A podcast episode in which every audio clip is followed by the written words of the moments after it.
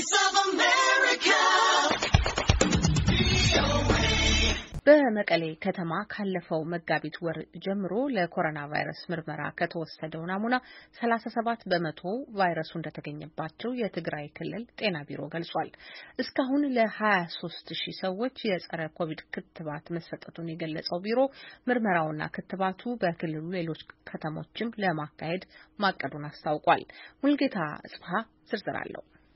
በመቀለ ከተማ አይደር ሪፈራል ሆስፒታል የኮሮና ቫይረስ ክታበት እየወሰዱ ያገኘኋቸው አቶ ተስፉ ተካም የወረርሽኙ ክታበት መጀመሩም መልካም ነው ብለዋል። ህብረተሰቡ ለኮቪድ-19 መከላከል የሚሰጠው ትኩረት አናሳ ነው ብለው ከቅርብ ቀናት ወዲህ ግን የመከላከያ መንገዶች ሰዎች እየተጠቀሙ መሆኑን መታዘባቸውን ነው የሚገልጹት። ተረስቶ ነበር ማለት ይቻላል። መቀሌ ከተማ ብዙ ሰው እያየው አልነበረው ለኮሮና ቫይረስ ራሱን ለመከላከል የሚያደርገው ጥረት አላየው ነበር እና ከቫይረሱ ይልቅ ላጋጠመው የጸጥታ ችግር ብዙ ትኩረት ይሰጥ ነበረ። ሰው ያው ከመኖሪያ ቤቱ ወደ ሌላ ቦታም የሚሄድ ነገር ነበረ። ብዙ አጋጥሞታ ችግሮችን ወደዛ ነው ትኩረት አድርጎ የነበረ። አሁን ግን ክትባቱ መጥተዋል የሚል ነገር ከተሰማ ወዲህ መጀመሪያ አካባቢ ትንሽ ላላ ያለ ሰውም ትኩረት ያልሰጠበት ቢሆንም አሁን ግን እየመጣ ያለ እየተከተለ ያለ ይመስለኛል። ከአንድ ወር በፊት የመጀመሪያ ክታበት መውሰዷ የነገረችኝ ሀዳስ ሀፍቱ የተባለች ደግሞ ጓደኛዋ እንድትከተብ ይዛ መምጣቷ ነው የምትናገረው። በክትባቱ ዙሪያ በአንዳንድ የማህበረሰቡ አካላት የሚወራው የተለያዩ ችግሮች ያስከትላል የተባለው በራሴ ላይ ሞክሬዋለሁ፣ ትክክል አይደለም በማለት ገልጻለች።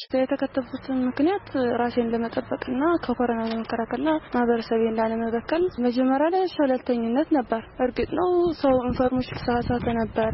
ራሱን መከላከል በቃ በዚህ ሁኔታ ላይ ካልተከተብ ብዙ ችግር ነው ያለብንና መከተብ አለበት። በአይደር ሪፈራል ሆስፒታል ክታበቱ በተጀመረበት ጊዜ በቀን ከአስር ሰው የማይበልጥ ክታበቱ ይጠቀም እንደነበር፣ አሁን ግን እስከ ሁለት መቶ ሰዎች እየተከተቡ ናቸው ተብሏል። ከሆስፒታሉ ባለሙያዎች ያገኘሁት መረጃ እንደሚያስረዳው እስከ ትናንትና ድረስ ከሶስት ሺህ በላይ ሰዎች ክታበቱ ወስደዋል። ዶክተር ሀርነት አዳነ በትግራይ ክልል ጤና ቢሮ የኮሮና መከላከል አስተባባሪ ናቸው። በክልሉ በመቀለ ከተማ ብቻ የኮሮና ቫይረስ ክታበት ተጋላጭ ለሆኑ የህብረተሰብ ክፍል እየተሰጠ መሆኑ ገልጸዋል። ለሁሉ ጤና ባለሙያ ምክንያቱም በጣም ተጋላጭ ነው።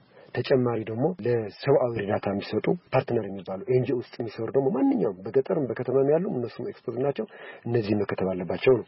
ስለዚህ የመጀመሪያው ልክ በዚህ በኩል ተሰጥቶናል። እስካሁን የከተብናቸው ሀያ ሶስት ሺ ስልሳ ስድስት ናቸው። ይህ ክትባት በመቀሌ ብቻ ነው የተሰጠው። አሁን አሁን ግን ወደ ማይጨው፣ ውቅሮ፣ አዲግራት፣ አክሱም፣ ሽሬ ደግሞ አሁን ይጀምራሉ። በዚህ ሳምንት ስልጠና እየተሰጠ ነው። መድኃኒቱም ወደዛ ሂደዋል። በሌሎች የክልሉ ትላልቅ ከተሞች በቅርቡ ክታበቱ መሰጠት እንደሚጀመርም ተናግረዋል። ከባለፈው መጋቢት 23 2013 ዓ.ም ጀምሮ በመቀለ ከተማ በሚገኙ 15 የጤና ተቋማትና በክልሉ በተፈጠረው ጦርነት የተፈናቀሉ ሰዎች በሚገኙባቸው 22 ማዕከላት ውስጥ ምርመራ መጀመሩ የገለጹት ዶክተር ሀርነት በዚህም ከተመረመሩት ሰዎች 37 በመቶው የሚሆኑት ቫይረሱ እንደተገኘባቸው ተናግረዋል። እስካሁን ድረስ ልክ 23 መጋቢት ነው የኮቪድ 19 ስራ የተጀመረው እንደ ክልል ከ23 ጀምሮ እስከ ትናንትና ዓመት 11 የተሰራው ስራ ምንድነው? ለ2007 screen የኮቪድ-19 ምርመራ ነው የተደረገላቸው።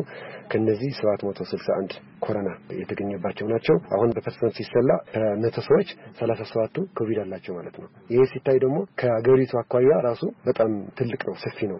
በዚህ በመቀሌ ውስጥ ያለው ይሄ ቁጥር አብዛኛው ለመቀሌ ከተማ ህዝብ በሙሉ ላይወክል ይችላል። ቁጥሩ ትንሽ ነው የተወሰደበት። ነገር ግን ከወሰድነው ይሄ ነገር አግኝተናል ማለት በጣም ከባድ መሆን ነው የሚያሳይ። ኮሮና ቫይረስ ከተገኘባቸው ሰዎች 94 በጽኑ መታመማቸውና 14 ሰዎች ደግሞ ህይወታቸው ማለፉ ዶክተር ሀርነት ገልጸዋል። ከሁሉም በላይ የሚያሰጋው ደግሞ ከተፈናቃዮቹ 38 ሰዎች ቫይረሱ ተገኝቶባቸዋል ብለዋል። በተፈናቃይ ማዕከላት ብዙ ሰው ተሰብስቦ እንደሚኖር ገልጸው አሁንም ከፍተኛ ጥንቃቄ እንደሚያስፈልግ ነው የተናገሩት። በክልሉ ለኮሮና ቫይረስ ትኩረት እየተደረገ አይደለም ያሉት ዶክተር ሀርነት ህብረተሰቡ ከሌሎች ችግሮች ጋር እኩል አይቶ በመከላከል ዙሪያ ሊሰራ ይገባል ብለዋል። ኮቪድም ልክ እንደዛ ያለው ህብረተሰቡ ያጋጠመው የጦርነትም የረሃብም የሕክምና ያለማግኘት ከሱ ጋር የሚራራቅ አይደለም፣ ተመሳሳይ ናቸው። ስለዚህ ለሁሉ ማስተዋል አለብን። ይሄ ነገር እንደ አማራጭ ሆኖ ምንድነው አሁን በትላልቅ ከተሞች ማስክን መጠቀም፣ እጅን መታጠብ፣ መራራቅ ይቻላል። በገጠሩ ላይ ይቻል ይችላል። ምክንያቱም access ም የለም፣ አስቸጋሪ ነው። በከተሞችን ግን የቻለውን እንደ ድሮ ሳይሆን እንደ ከጦርነቱ በፊት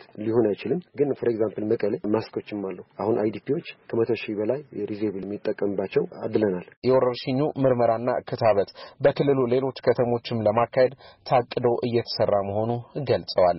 ለአሜሪካ ድምጽ ሙልጌታ ጽበሃ መቀለም